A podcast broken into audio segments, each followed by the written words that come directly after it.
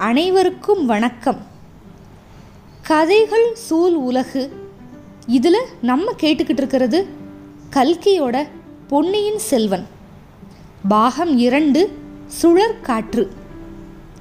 வாங்க இன்றைய அத்தியாயத்தை கேட்கலாம்.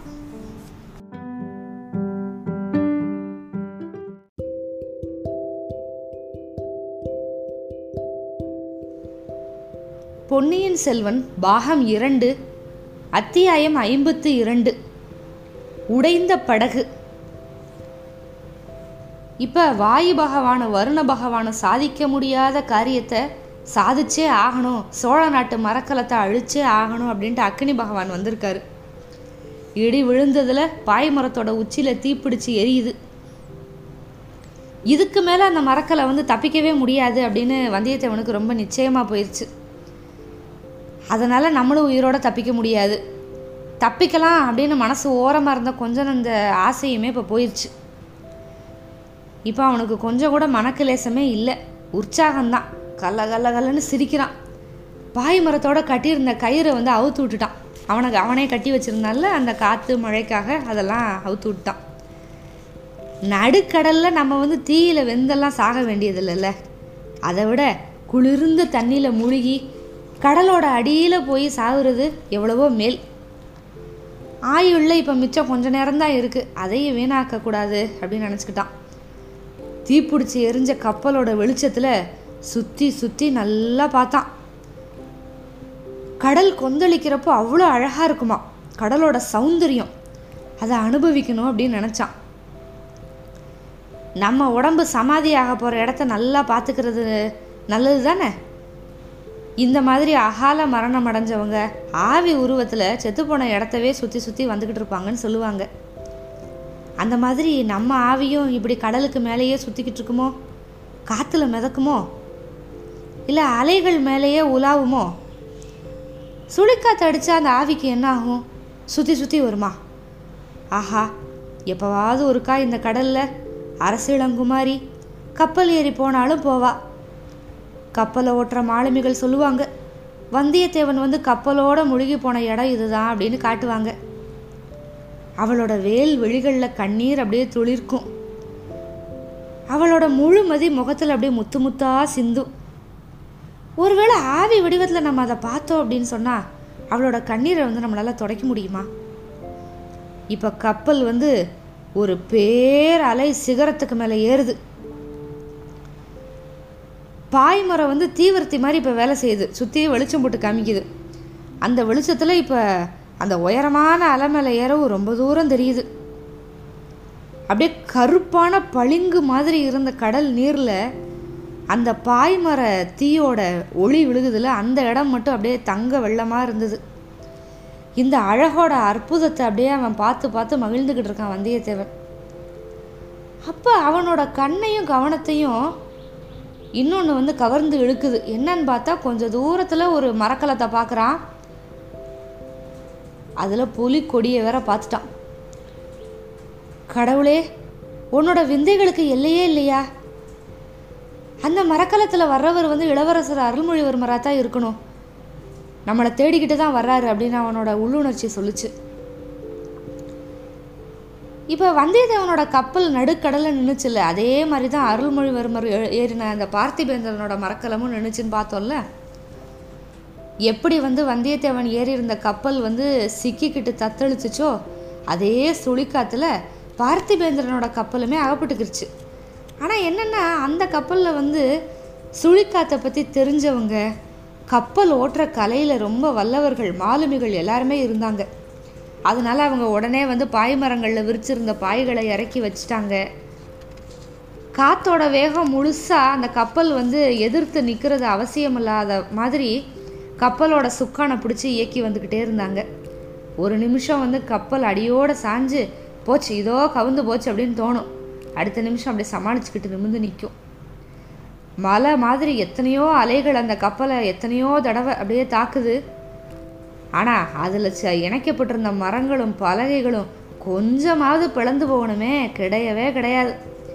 சமுத்திரராஜன் வந்து அந்த கப்பல் அப்படியே பந்தை தூக்கி ஆடுறது மாதிரி தூக்கி எரிஞ்சு விளையாடலாம். சுழிக்காத்து அந்த கப்பல் அப்படியே பம்பரை மாதிரி வச்சுக்கிட்டு சுற்றி சுற்றி அடிச்சிச்சு. வானத்திலிருந்து அப்படியே வெள்ளம் கொட்டோ கொட்டுன்னு கொட்டி அந்த கப்பலை அப்படியே கடலில் அழுத்தி அழுத்தி அமுக்க பார்த்துச்சு.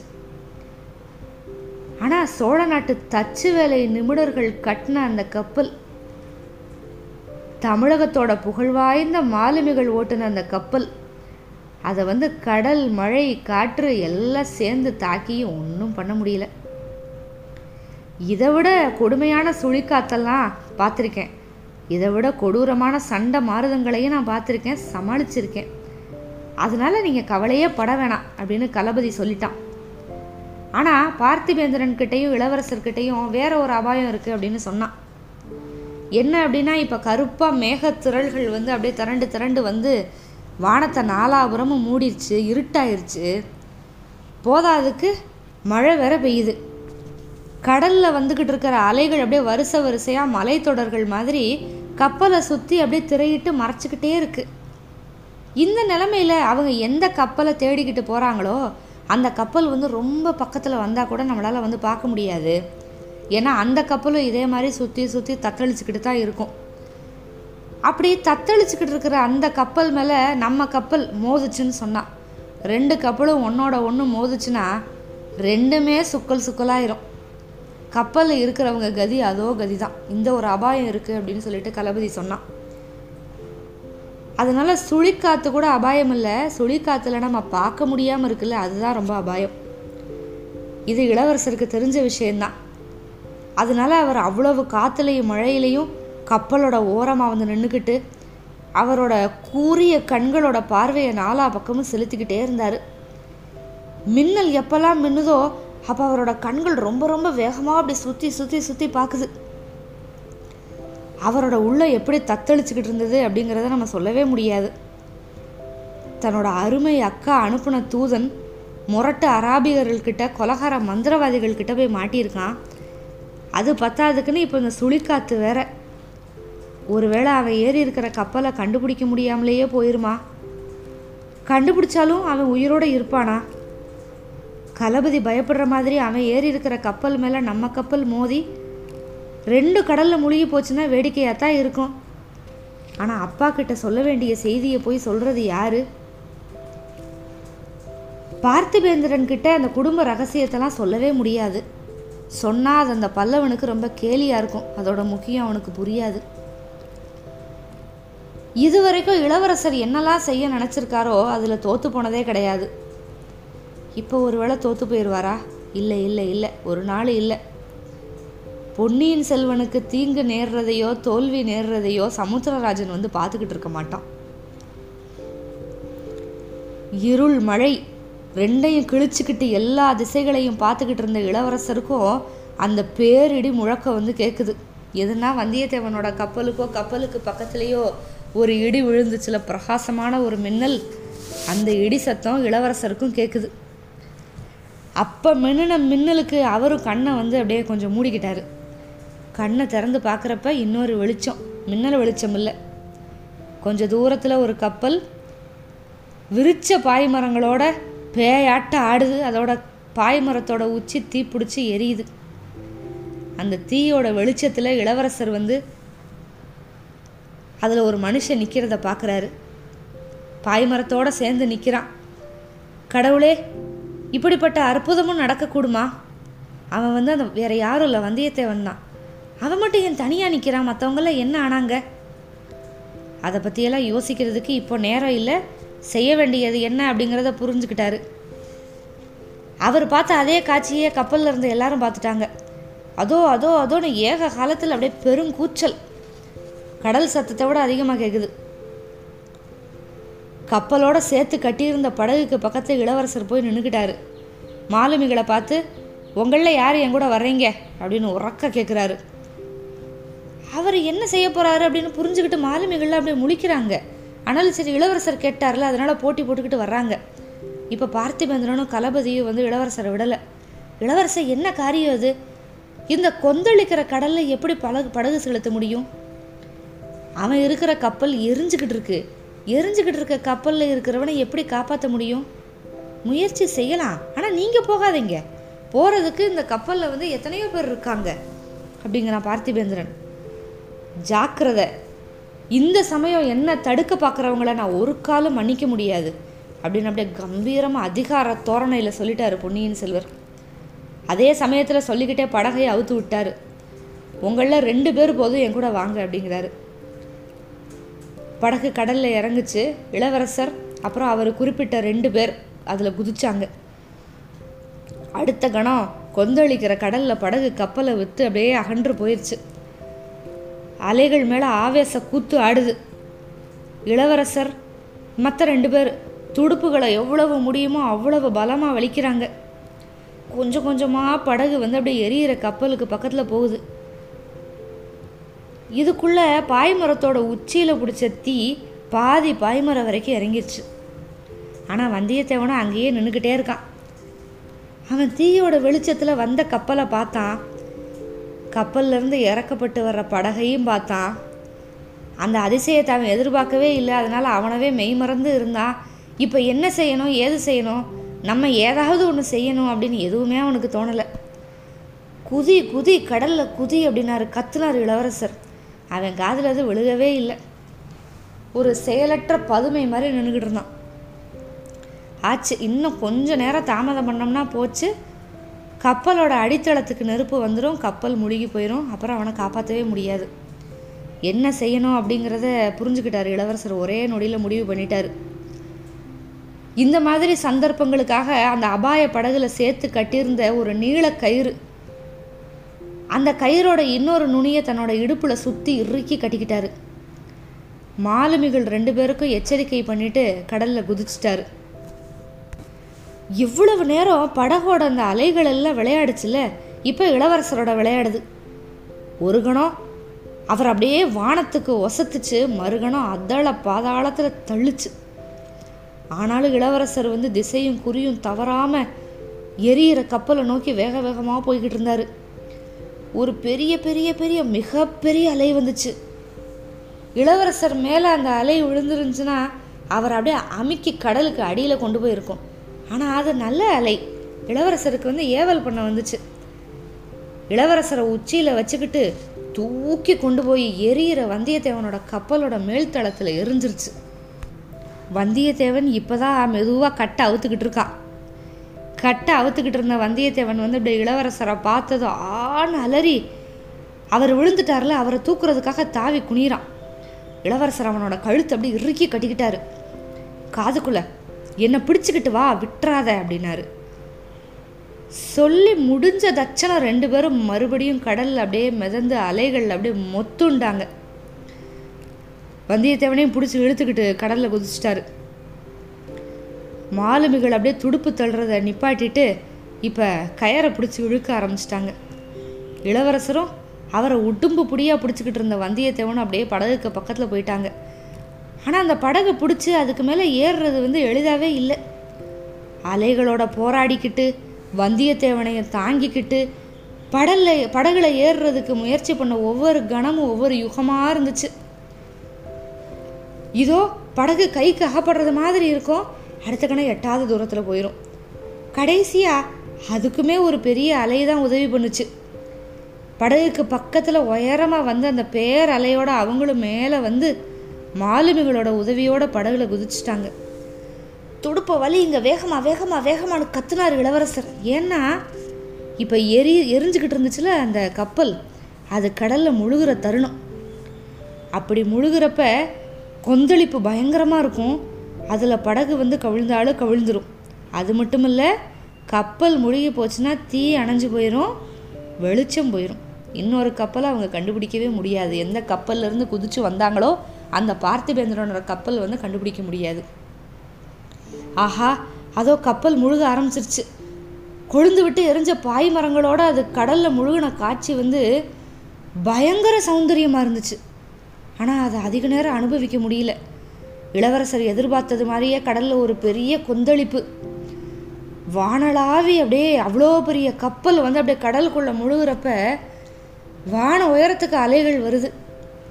படகு என்னமோ அலைகளை சமாளிச்சுக்கிட்டு இருந்துச்சு. ஆனால் எரிஞ்ச கப்பல் முழுகுச்சுல? அதில் சுற்றி இருள் வந்துருச்சு. இன்னொரு கப்பல் எங்கே இருக்குன்னே தெரியல.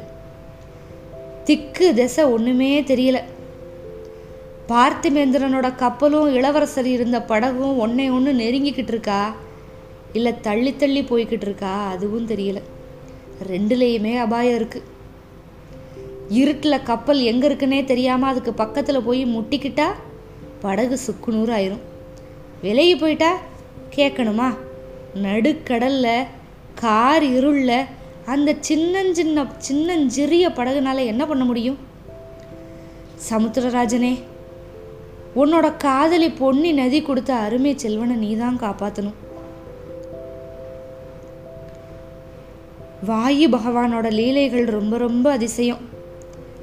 அவ்வளவு பெரிய சுழி காற்று எவ்வளவு அவசர அவசரமாக வந்துச்சோ அவ்வளவு அவசர அவசரமாகவே போயிருச்சு. போகிற வழியெல்லாம் கடலை படாத பாடு படுத்திட்டு தான் போச்சு. சுழிக்காத்து போயிருச்சு சரிதான். ஆனால் அதனால கடலில் ஏற்பட்ட கொந்தளிப்பு அவ்வளவு லேசில் அடங்காது. ஒரு இரவு ஒரு பகல் நீடிச்சு இருந்தாலும் இருக்கும். அந்த நீடிச்சு இருக்கிற கொந்தளிப்போட வேகம் நெடுந்தூரம் பிரயாணம் பண்ணும். கோடிக்கரையில் விஸ்தாரமான மணல் பிரதேசத்தை எல்லாம் கடல் ஏறி மூ மூடிடுமா? நாகப்பட்டினத்தில் கடற்கரை மேலே பேர் அலைகள் மோதி இடித்து தகர்க்க பார்க்கும். இன்னும் அந்த கொந்தளிப்பு காங்கேசந்துறை திரிகோணமலை வரைக்கும் போகும்.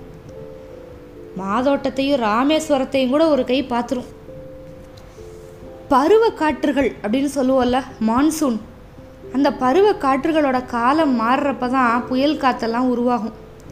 பொதுவாக தென்மேற்கு பருவக்காற்று ஜூன்லேருந்து செப்டம்பர் வரைக்கும் வடகிழக்கு பருவக்காற்று வந்து அக்டோபர்லேருந்து ஜனவரி வரைக்கும் வீசும். சென்னைக்கு தென்கிழக்கு திசையில் ஏறத்தாழ அந்தமான் தீவுகளுக்கு பக்கத்தில் தான் புயல் காற்றுகள்லாம் அந்த சமயத்தில் வந்து உருவாகும். மேற்கு வடமேற்கு நோக்கி தாக்குதலை வந்து தொடங்கும். இதோட விளைவாக நம்ம கிழக்கு கடற்கரை பகுதிகளில் வந்து பயங்கரமாக மழை பெய்யும் அப்படின்னு சொன்னாலுமே சக்கராயுதம் மாதிரி சுற்றி வர்ற சுழற் காத்தாட காத்தால் விளையிற அபாயங்கள் சேதங்கள் வந்து எப்போவுமே ரொம்ப கொடுமையானது. இப்போ நம்ம இளவரசர் என்ன ஆனாலும் ஆனார்னு பார்க்கலாம் பொன்னியின் செல்வர் அப்புறம் வந்தியத்தேவன் மற்றவங்க ஏறியிருந்த படகு இப்போ அலைகள்னால மொத்துண்டு மிதந்து போய்கிட்டே இருந்துச்சு. கொஞ்ச நேரத்தில் துடுப்பு வலிக்கிறத நிப்பாட்டிட்டாங்க. திக்கு திசை தெரியல. கப்பல் எங்கே இருக்குன்னு தெரியல. இப்போ துடுப்பு வலிச்சு என்ன செய்கிறது காற்று இப்போ ஓஞ்சு போயிருச்சு. மழையும் ஓஞ்சு போச்சு. இடி மின்னலும் நின்றுச்சு. ஆனால் அலைகளோட ஆங்காரம் மட்டும் கொஞ்சம் கூட குறையல. படகு இப்போ அந்த அலைகள் அப்படியே தத்தளிச்சுக்கிட்டு இருந்துச்சு. இப்போ இவங்க ஒரு அபாயத்தை எதிர்பார்க்கவே இல்லை. இவங்க என்ன அபாயத்தை பார்த்துக்கிட்டு இருந்தாங்கன்னா ஒன்று அந்த இருட்டில் பார்த்திபேந்திரன் கப்பலுக்கு பக்கத்தில் படகு போய் சுக்குநூறு ஆகணும். அப்படி இல்லைன்னா தள்ளி எங்கேயாவது திக்கு திசை தெரியாத இடத்துல நடு கடலில் போகணும். எங்கே போகணும்னு சொல்லவே முடியாது. ஆனால் இன்னொரு அபாயம் அவங்கள நோக்கி வருது. அதை அவங்க எதிர்பார்க்கவே இல்லை. அந்த எரிஞ்சுக்கிட்டு இருந்த கப்பல் முங்கி போச்சுல்ல?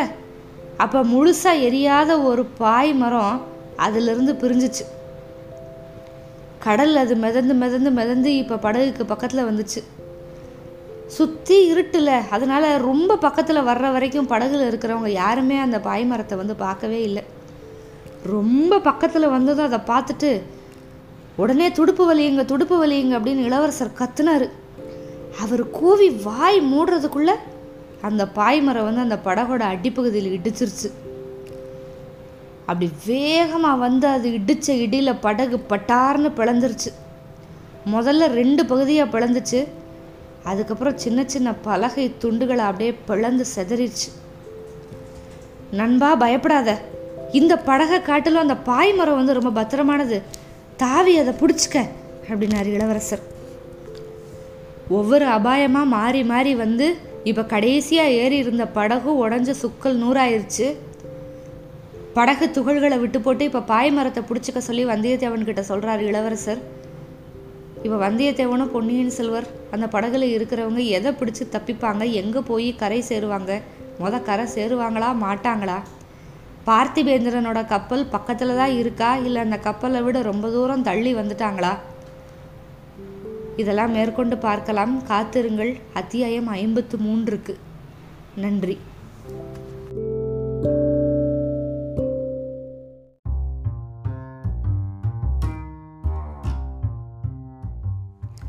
நான் கதை சொல்கிறது உங்களுக்கு பிடிச்சிருக்கா?